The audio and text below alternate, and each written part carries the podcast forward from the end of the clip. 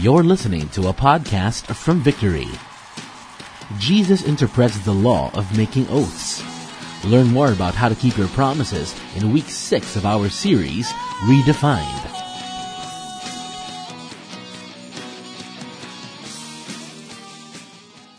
We now go to our week number six of Redefined, and we've been talking about how Jesus was redefining the relationships that we have as Christians to our family members, to our friends, and even to the world. And as the context of this, as we've been preaching about in the, next, in the last two weeks, Jesus went out the mountain to talk to the disciples. Because the things that he would discuss here is not something that he would discuss to the world, but to the church.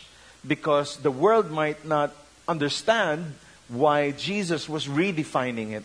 And so he was redefining it for the uh, disciples of Christ and saying, This is now your standard. This is now how we live. It was, in a sort, a manifesto. He was saying, This is now how we live as Christians. Last week we talked about adultery. The other week we talked about anger. And today we'll talk about something that when I first read, I, I said, Wow, this is so hard to preach because it's so simple. It's something that for us, some of us in this room, we might find too trivial. But why would Jesus address it? And I know there was something there. That's why Jesus addressed it. And today we'll be looking at oath or making promises and what God says about our words, okay, as we make vows and promises and oath. We don't use the word oath now, but when we make promises, what are the implications and what actually is exposed in our hearts? Jesus started dealing with it with his disciples. So if you have your Bibles with you, turn it to Matthew 5, and we'll start at verse 33, and we'll go down till verse 37. Right? Let's read it. It says, Again, you have heard that it was said to those of old, You shall not swear falsely, but shall perform to the Lord what you have sworn. But I say to you, do not take an oath at all, either by heaven, for it is the throne of God, or by earth, for it is his footstool, or by Jerusalem, for it is the city of the great king. And do not take an oath by your head, for you cannot make one hair white or black. Let what you say simply, what you say be simply yes or no. Anything more than this comes from evil. Very strong words again from Jesus as he was talking to the disciples. He was talking about something that we do often and some of us are guilty of, where we make promises but not fulfill it. And therefore, he said, Do not even make a promise, but let your yes be yes and your no be no, because once you add to the yes and to the no and invoking my name, nothing good comes out from that. It's all evil that comes out from it. And we'll look at this verse and why Jesus addressed it. One of the problems we face today is what we call credibility gap among Christians. Credibility gap means I say something, but people are actually measuring is this true or not? Can you be trusted? With so many stories or horror stories that comes out of examples and testimonies of Christians, whether in the marketplace or whether it's inside the church or, or in everyday interaction, people are always looking and observing. Have you ever noticed when you say in the office you're a Christian, they now look at you differently? They're saying, okay, he's a Christian, let's see what he will do. There's a higher standard. And that's why Jesus was talking to the disciples about the words that comes out of our mouths, especially when it comes to promises or oaths that we make. Do we have credibility? When we say something, can people really trust that what we say we will do? Oh, let's meet 10:30. Do we have credibility? Do we have credibility when we say I promise you that I will do this? Or if you're a Christian, promise to God, cross my heart, hope to die. Right? Which what we would use as Filipinos. Talk is not cheap. A lot of people are saying talk is cheap. Oh, it's just talk. The reason people are saying talk is cheap is because we live in a world where there's a lot of credibility gap. We don't know who's saying who's right or wrong. even in the court of law, where you're required to put your hands on a Bible and make an oath that you would say the truth and nothing but the truth, so help me God. But they have two different stories of one story. That's why they say talk is cheap. But if you look at scripture, we would see that talk is not cheap. Bible says, out of the abundance of the heart, the mouth speaks. What is in our heart comes out of our mouth. And I believe Jesus was addressing the very heart of the disciples.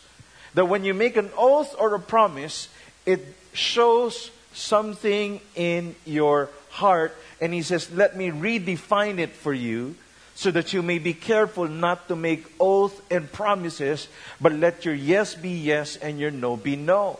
In Matthew 15, 18, but what comes out of the mouth gets its start in the heart. Now, why was this an issue before? Let me give you the context. The reason Jesus made an issue out of this is, is that people were making now oath and promises using and invoking the name of God. When you say oath, an oath simply means a statement and calling and calling God to witness to the truth of that statement and invoking a curse from God if in fact you're not telling the truth. So this was an oath. You see how it's contextualized in our culture.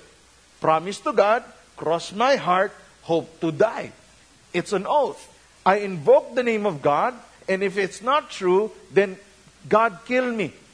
And the reason we make oath is because we want to build credibility. Because our yes could not might not be yes and our no might not be no. So putting God there makes it more credible. So if I say promise, you're saying promise, promise. Yeah, promise to God. Cross my heart hope to die. Because they couldn't trust our yes and our no. Maybe because of an experience they have with us, or with somebody else, or with a believer. I am guilty of this among my loved ones, my daughters. Last year, we had a family talk because they had a concern. Their concern was, and I'll give you a context of where I'm coming from. I love to joke around especially with my kids. And every time I would joke around, sometimes I put their hopes high. Like example, I would say, "Who wants to go to buffet?" Yeah, yeah. No, we don't have a budget. I'm just asking, and so their hopes would go down. Or we would drive around and we would see, "Oh, Oh, look, Jollibee wants Jollibee!" Yay! No, it's not healthy there. Let's just go home. So now, after years of doing this, no, the worst, okay, I'll confess, the worst thing that ever happened was I got an old iPhone box. Man, this is bad. And I told my daughter, Ayana, daddy has a gift for you. I saw her eyes lit up when the iPhone box came out. She was so happy. my wife was so mad. It was like she was fuming but controlling it because she doesn't want to get, she doesn't want to spank me in front of the kids. Okay. so my daughter opens the box and she finds the instruction manuals of the iPhone. And because I knew I was in hot water, I just had to tweak it a bit, uh, a bit and said, you know, by faith, But what I didn't realize was I scarred her really bad. I know it was a joke, it was a bad joke. Add to it the Jollibee and the buffets and all the, you know, we're going to. Yeah, no, just joking. Just testing. Two of them, my two daughters, were so wounded that they, last year, when I would say something serious, they wouldn't put their hopes high because they think maybe he's just joking. So with this family talking, they were actually crying. I was la- inside. I was laughing, but you know, I, I felt convicted. And I said, okay, from this day on, this was last year, when Daddy says something, and you guys said yes, we're going. So when Daddy says we're going to buffet, even if I don't mean it, we're going. So since that day, I've never talked to my daughters. Right? we now have a very good relationship. so whether it's we're going to Jollibee in Tagaytay, if I say it and they cheer on, we have to drive to Tagaytay. That's how serious the commitment was. And I knew because I've scarred them, I have to find a way to rebuild the trust. And this is what I felt like when reading Matthew 5. It was, in a way, very trivial, but for a lot of us, we've been scarred because of broken promises, lies, half truths, right?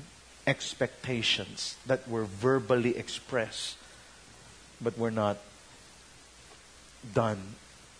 All of us here, there's some scars we have because of those words. Talk is not cheap. Talk is very expensive. I know. Because now I, I need to fulfill what I say. Now, people would invoke the name of God in the New Testament and say, promise to the temple of Jerusalem or promise to God because they've come to a point where there was so much credibility gap that they now need to invoke the name of God. Their yes was no longer a yes and their no was no longer a no. So people didn't really know. So now they use the name of God actually in vain because they're invoking the name of God. Now, in the Old Testament, taking oath or making an oath or a promise is something that's practiced. Numbers 30, verse 2, and there are numerous verses of people taking oaths. A man who makes a vow to the Lord or makes a pledge under oath must never break it. He must do exactly what he said he would do. This was a verse that was used to me by a pastor, not from victory. When I made a commitment when I was 13 years old that I want to go to full time ministry, he went up and he told us this verse guilt trip us. So now I'm a pastor because I could not break the vow that I made. Vows are made, and once vows are made, you need to fulfill it. That's why adultery is a big thing for the Lord because you made a marriage vow before your spouse, and if you break it, you're not a man of your word or a woman of your word. So let me illustrate to you why Jesus made this an issue. In John 14, 6, Jesus said, I am the way, the truth, and the life. So Jesus is the way, the truth. He's the truth. John 8, 44, the devil was a murderer from the beginning, not holding on to the truth, for there is no truth in him. When he lies, he speaks his native language, for he is a liar and the father of lies. Jesus is the truth. Satan is the father of lies. We are the people of. You fill in the blanks. I cannot answer for you. Are we people of truth, or is there deceit in our hearts that when we say something, we might actually be lying? This is very big. Because for Jesus, your identity now as my child is that your father is the truth. You are no longer the father of you.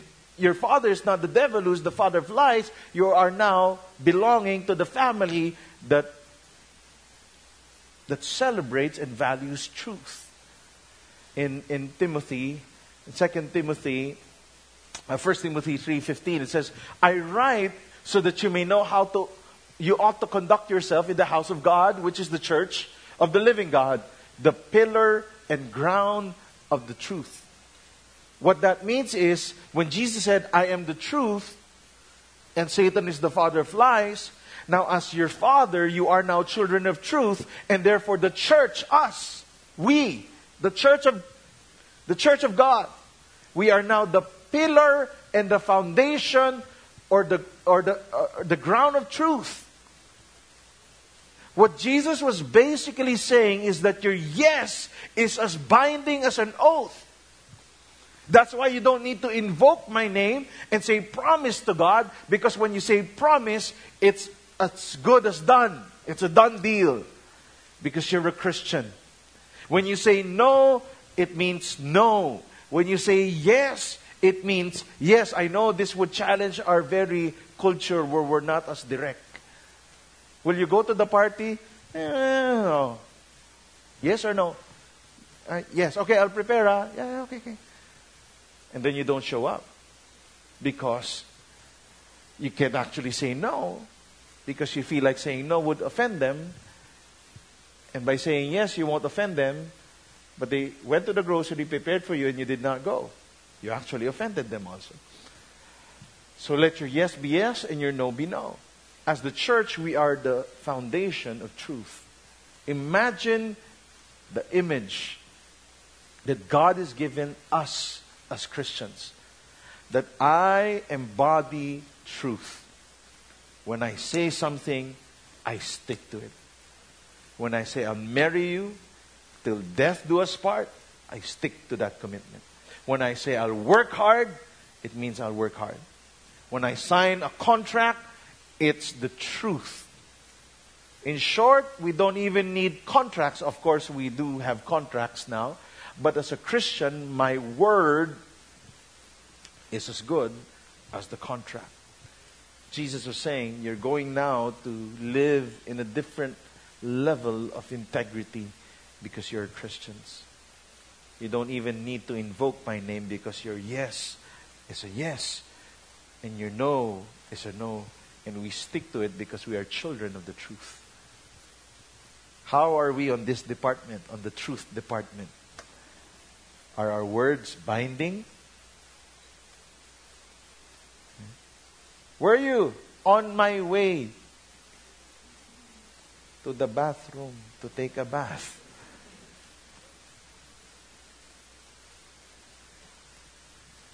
How do you do in work? Do you have credibility and integrity in work? Can you be trusted when you say something? When you Google your name, what comes out? Scandal. Or do you have a high level of integrity that your name is actually good, it smells good to the world because you've kept yourself in integrity? The problem was the Pharisees, being Pharisees, started reconstructing what oaths and promises are, and they made man made rules about it. And so Jesus had to address this. For the Pharisees, these, the Pharisees made up a dumb law, which Jesus said it was actually very dumb, because the Pharisees told the people if you make an oath or a promise, and you promise to the temple, uh, it means nothing. But if you promise to the gold of the temple, then it means something. So, example, if I say to my wife, I promise I will give you 5,000 pesos today, I promise to the temple. That doesn't bind my word. But if I say, I promise to the gold of the temple, then that, that is binding. In short, the Pharisees were making vows or oaths meaningless. I need to I need to invoke a lot of names and a lot of sacred things to make this credible. But to say yes or no might not be true. Jesus addressed it in Matthew 23. He says, Woe to you, blind guides! You say, if anyone swears by the temple, it means nothing. But if anyone swears by the gold of the temple, he is bound by his oath. You blind fools! Which is greater, the gold or the temple that makes the gold sacred? You also say, if anyone swears by the altar, it means nothing. But if anyone swears by the gift on it, he is bound by his oath. Jesus was so mad. You blind fools. Woe to you, what are you doing? Putting all these rules to say that this is true, this is binding, this is not. You say confirm, it's not confirmed. But if it's confirmed, it's confirmed. And that's a new rule we're having now among millennials in our, in our culture. Confirm ba yan? Confirm. Confirm, okay, he's going. You see? We're adding. So if I put the name of God, it adds more credibility. Promise to God. But if I say promise, ah, not sure. He did not use God. But promise to God is different. But Jesus redefined. You don't invoke my name. Nothing good comes out from that. It's all evil when you invoke my name. Why? because you're trying to build your credibility by using my name in vain. Why can't your yes be yes and your no be no? Why put my name there? You're Christians. Your word should be binding as an oath. So, singles, how do you test your boyfriend if he's cheating? You know how? You ask the question Are you cheating? What's the name of the girl? And if the boyfriend says, I'm not cheating, promise to God, hope to die, uh, ho- cross my heart, hope to die, you know he's cheating. He's invoking the name of God. Because he can say straight to your face, yes or no. He needs to invoke the name of God. How are you with your walk with God? You know, uh, promise, I promise to God, I, I'm really okay. So why are you making a promise to God? Because you don't have credibility. That's why you invoke the name of God. You attach your word to a name because you know your yes is not a yes and your no is not a no. I want you to review your interactions, everyday interactions. How's your word? Are you truthful in your words? In the message version, it says, and don't you say anything you don't mean. The counsel is embedded deep in our traditions. You only make things worse when you lay down a smokescreen of pious talk saying, I'll pray for you and never doing it. Or saying, God be with you and not meaning it. My Viber is full of that. Oh, rushing to the hospital, praying, praying, praying, praying, praying, praying. The thread, praying, praying, praying, praying. How many do actually pray? That's why I don't put praying. I put prayed. I only answer when I pray. If I don't answer, sorry, I did not pray for you. I forgot. In Facebook, right? We put all those on the thread trying to look religious. Saying, you know, I'm with you, I'm one with you, but have you really prayed? Sometimes we put religious talk to add credibility so that we look good. You don't make your words true by embellishing them with religious lays. In making your speech sound more religious, it becomes less true. Just say yes and no. When you manipulate words to get your own way, you go wrong. When you start putting in too many religious words into it, subtly you're saying, because my words don't have any credibility, that's why I have to lace it with so many religious words. Jesus was addressing the heart. He wasn't really just addressing the words. Because when we make promises and our heart is deceitful, and there's malice and deceit in the heart to not really do it, whether I put and invoke the name of God, I will not do it. Because in my heart, I'm not right. In my heart, there is deceit. In my heart, I want to fool you. And to make it softer, all I do is I put the name of God so that you might not feel offended. But really, in my heart, there's a goal to deceive you. So Jesus was saying, just say yes or no, and don't invoke my name or any sacred things. A very simple message, right? But again, I want you to look at your interactions daily and your conversations. How many times have you broken your word? How many times promises were broken because you were saying it, but you're not meaning to do it? Now, how do we apply this? I've got five questions you need to ask. Number one, are you trustworthy? Trustworthy. Are you worthy to be trusted? When I give something to you, are you trustworthy? Just like the example of Dave, when he wanted to be a campus missionary, and we told him, and he said, "There's just one problem. I'm not yet fully paid in my in my uh, in college." So we told him, for you to be trustworthy as a campus missionary, you've got to pay off your college debt. So you start working cleaning fish in aquariums, right? And started saving up and going to the university every other month. Every time there's money, would pay little by little. Why? Because he wanted to be trustworthy. And that was a test. Because he passed the test, he's now our campus director. Because we know this guy can be trusted. He will not run away with a small amount of money. And you know he is a good steward of the finances that God is giving him, aside from being a hard worker. And because of the muscles that he has built through time, he now leads our campus ministry here. I know for sure that when I say, Dave, can you take lead in our campus? And I give it to him. I do not need to micromanage his character and his integrity because he's shown he is a man of integrity. Trustworthy. Young people today, I know and I notice a lot of young people today are very talented. Talent will take you someplace, but it won't take you to the highest place. Character will. Not just talent, but character. Many talented people are no longer around because there's no character. They're not trustworthy. Second, are you reliable? Can we rely on you?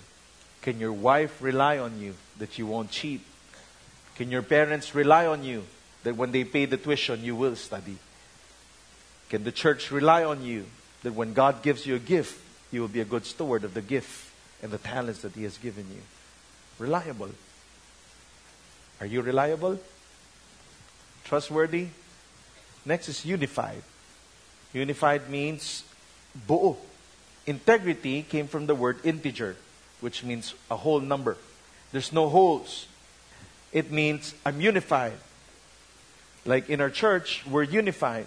When we say something, we do it. We're, there's unified. Example, no borrowing of money in victory groups. We're unified. All our leaders know that.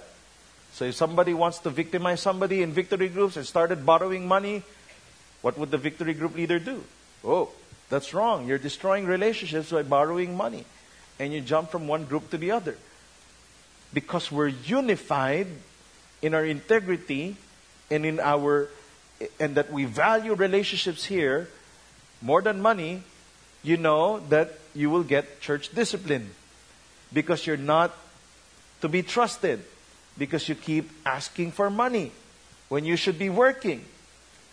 And you should be doing something about it. And we should we could help you, but we can't always give you dole outs. Unified. Standards. S. The reason people trust other people or organization is because there's a set of standard. Just like the example of my kids going to McDonald's and they want to order cheeseburger. You know that the cheeseburger in Greenhills is the same as the one in Pampanga and General Santos in Hong Kong the standards are the same.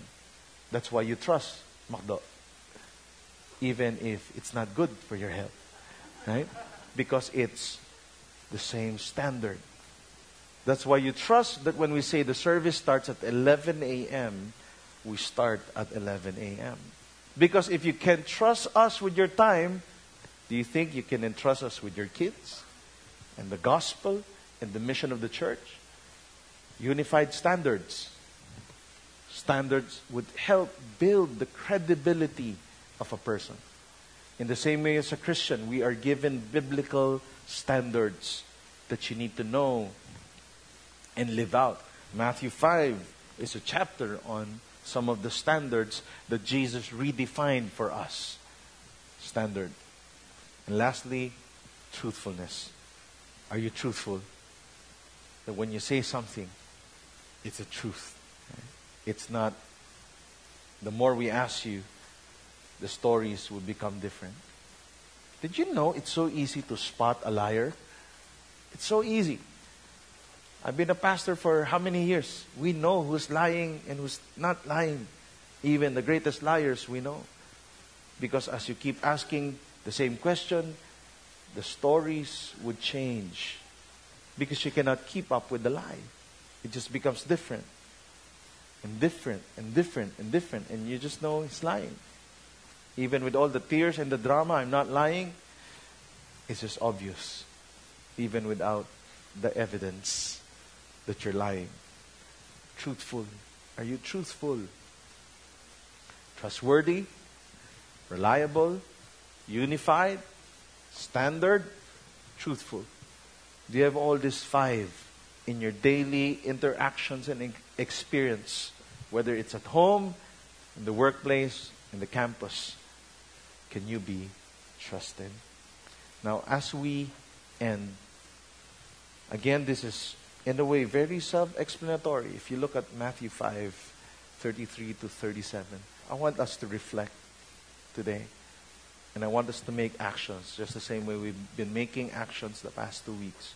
Some of you here, you might be in the process just like me when I was building my integrity once again to my daughters. And it would take time. It did take time for me. Uh, and some of you, you might have those the same experiences. Maybe not with your family, but with a friend, a business partner, right, where you were not living in in in hundred percent integrity over transactions and conversations you had, or maybe even with God in your faith. When you say one thing but you live out in another way, it is not being truthful. So I want us to pray right now. Can we just all bow down our heads and let's pray? And let's ask the Lord in what areas is the Lord exposing to you? If there's any deceit in your heart or any excuses you're trying to make to soften the sin because you feel it's trivial, it's not as important, or they will understand even if I made the promise and I was not able to do it. Or maybe you're here today and your yes is no longer a yes for some people. And there's a credibility gap. Today I want you to come to the Lord and say, Lord, may I start with a clean slate. I repent. Lord, I turn away from any lies, any deceit. I want you to say sorry to the Lord for any relationship that has been affected. If you know that there are relationships today that have been affected, whether you're in the right or in the wrong, but because you were not truthful, and there were lies, half truths along the way, I want you to come to the Lord and ask the Lord for forgiveness. I want you to pray that you would start to rebuild again the, the bridge so the trust may be regained. Lord, you said that as if we worship, you're looking for worshipers who will worship in spirit and in truth. Jesus, you are the way, the truth, and the life.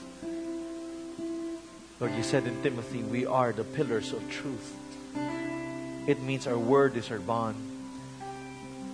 So I pray today, by the grace of God and the power of the Holy Spirit,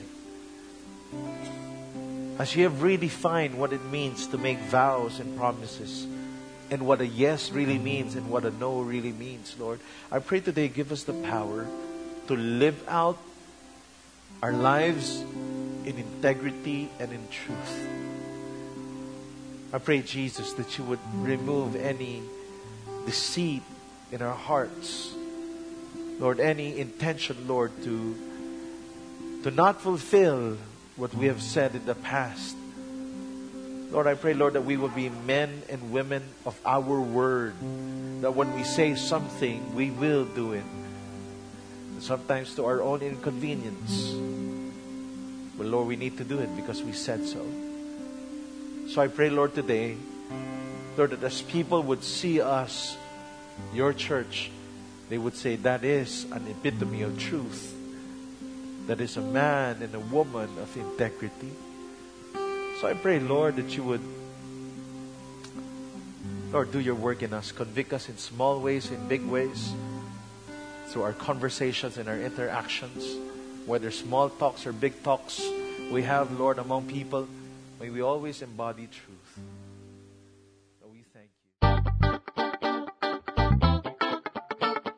Thank you for listening to this message. For more messages like these from other Victory Centers, please visit victory.org.ph slash resources slash podcasts.